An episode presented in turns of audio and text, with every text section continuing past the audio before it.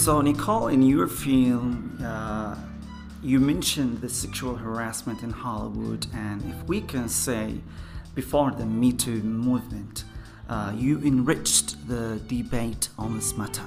I think I take credit for the Me Too movement in Hollywood because my short film was done before that. I won Hollywood, I won LA. Next thing you know, Me Too came out. So I think I think my message actually inspired somebody. The movie was that's what was my movie was before Me Too came out because nobody was talking about it and I found a lot of people struggled with that. And yeah, it was a story I had to share. I had a lot of problems, but I, I made that the, the story, but it just showed where the addiction came from because you want to numb. And families don't talk, they hide, they lie, you know, and I still struggle with it now. You know, certain parts of the family don't want to see me still. I'm the problem. I'm the problem, even though I was a child. So I, I want to help people because that's it's a really painful, painful life thing. Actually, in a Nicole, you know, many women who went through what you went through will find it very difficult to speak up on this. Well, yes, but the one thing is, um, my thing is, you are afraid. I was very afraid, and it is scary to share. But I want people to see what comes from when you do get through that fear it's amazing. Like being an uh, being a woman that coming from uh, Arabic roots or Middle Eastern roots, this is not easy for them to speak about uh, such kind of problems that you have been through. The, those those topics or those problems considered taboos in our community. Yes, it is. I I grew up. I still go. I kind of grew up more LA. You know, not really with it. In fact, that's the problem with comedy because everyone's like, use your Palestinian, you know, roots and roots. do more. Yeah, yeah.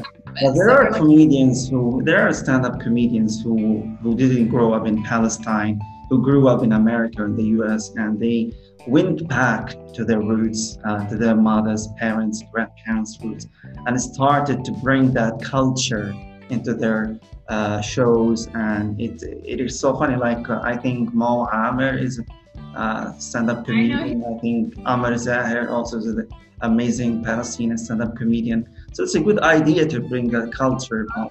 I I work with both of them, um, but yeah, no, I, was still they have their this their parents. I think were still more Arab. Yeah, but Mo is Mo is very very sweet.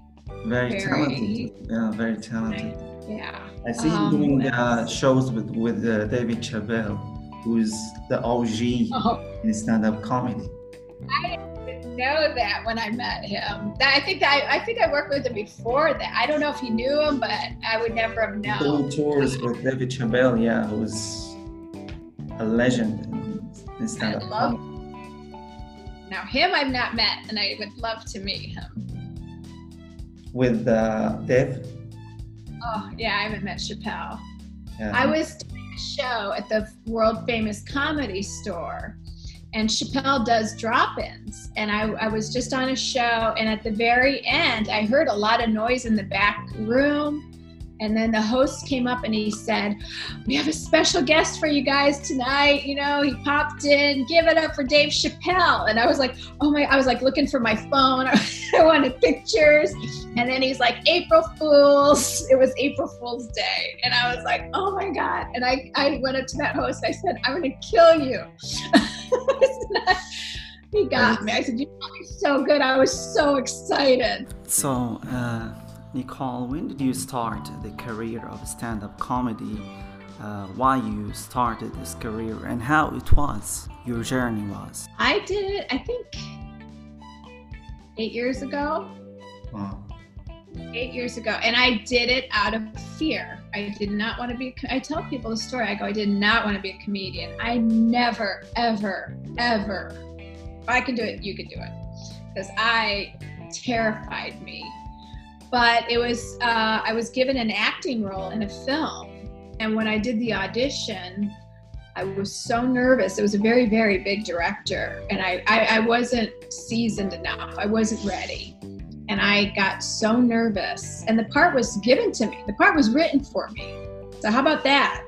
And I didn't get it. So, my heart was broken, and I thought I can never, ever let those nerves ruin, you know, do that to me again. So, I thought for some reason, I'm going to take a stand up class that'll cure me. And it, because it terrifies me and even when I was registering, I was I was nervous just registering. The girl goes, "You don't have to do the show. You don't have to do." I said, "No, this is the whole reason I'm taking this class. Is I have to do this show. I have to overcome this fear." Wow. And and so I did the show, and it's in the the story's in the book, but I said it is so it's so rewarding to do comedy. Like the the like I fell in love with first show. Your first laugh, it's like, and that it was my new drug. If you would say something for the young artists and content creators, directors, uh, actresses. Making my own was probably the best, which you hear actors, anybody who's interested in this industry, make your own.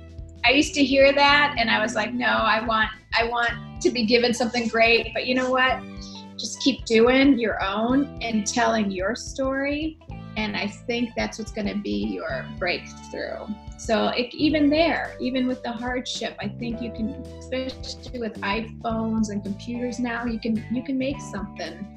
I'm my goal was in this quarantine to make a little monologue video, you know, and if the right person sees it, especially now, even no matter where you are, you can be seen and heard.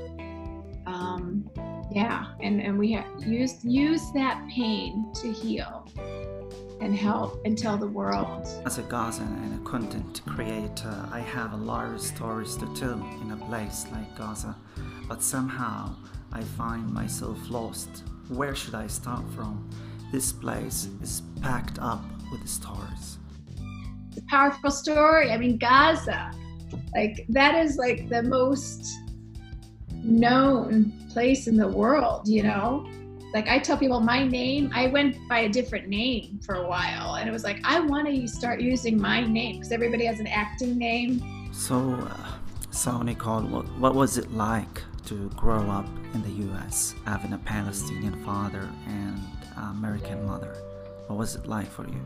My dad was 10 when they came here, so he he Americanized really fast. Yeah, very quick yeah, that's, that's why I said I did not have any Arab fam. My parents were not strict, or they were divorced when I was five, which back then was not that common as now. So I'm curious. So like, my question for you. Yeah. Oh, comedy there. Like, where do you do comedy in Gaza? where we do comedy? Where do you do an open mic? We use actually here there are not uh, on theater. We have cultural centers, uh, theaters that are not meant for comedy, but you rent the theater and you do your show there. Uh, well, this place is not very lucky because you have only three theaters booking, and one of the most known cultural centers that have been in Gaza since the 90s or the 80s, very old, has been uh, turned into dust by the warplanes in 2018. And this caused a heart attack for heart uh, attack for all the artists, for all the singers, and for the comedians who built their career in that cultural center. Did around three shows. First show was called Gaza Youth Speaks, uh, gave opportunity to more than 25 poets, stand-up comedians, artists, uh, singers. Uh, most of them stepped into the stage for the first time. Most of them are young, aspiring, motivated to speak up, to express themselves, and they shared their feelings, their views, their words on the stage with the public in both languages English and Arabic. Always I was looking for giving the chance for women, for the young aspiring women to speak up in my shows and in, uh, in the community. Because as you know, women here are all young women, full of en- energy, motivation, uh, very creative, wants just a small opportunity uh, to express themselves, to talk about what they experience. Some of them were were using English uh, as a way to to hide from the society they are living or not to speak directly to the society but speak to the world about what she is going through. I love what you said about making fun of what scares you stand-up comedy was a weapon that helped you defend yourself against fear or how you describe it as a monster. Yes, and I, I want people to still, what I do is whenever anything hurts or there's a struggle, you make fun of it you make fun of that monster, I call it. Um, of course, nowadays I have to be very careful because everybody's offended, and you can't you can't say things out here right now. How was your quarantine? How you spend your time? What did it teach you? Um, do you think that things will get better in the future as somebody who has been through the good and the bad in life? I actually did good. I, I kind of liked the downtime. I, like I said, I, I had peace here. I was like, this is okay for me. I don't have the fear. I hoped some good would come out of it. I, I refuse to take in bad stuff. I, I refuse. I'm like, I've already been through bad. To me, this was a vacation.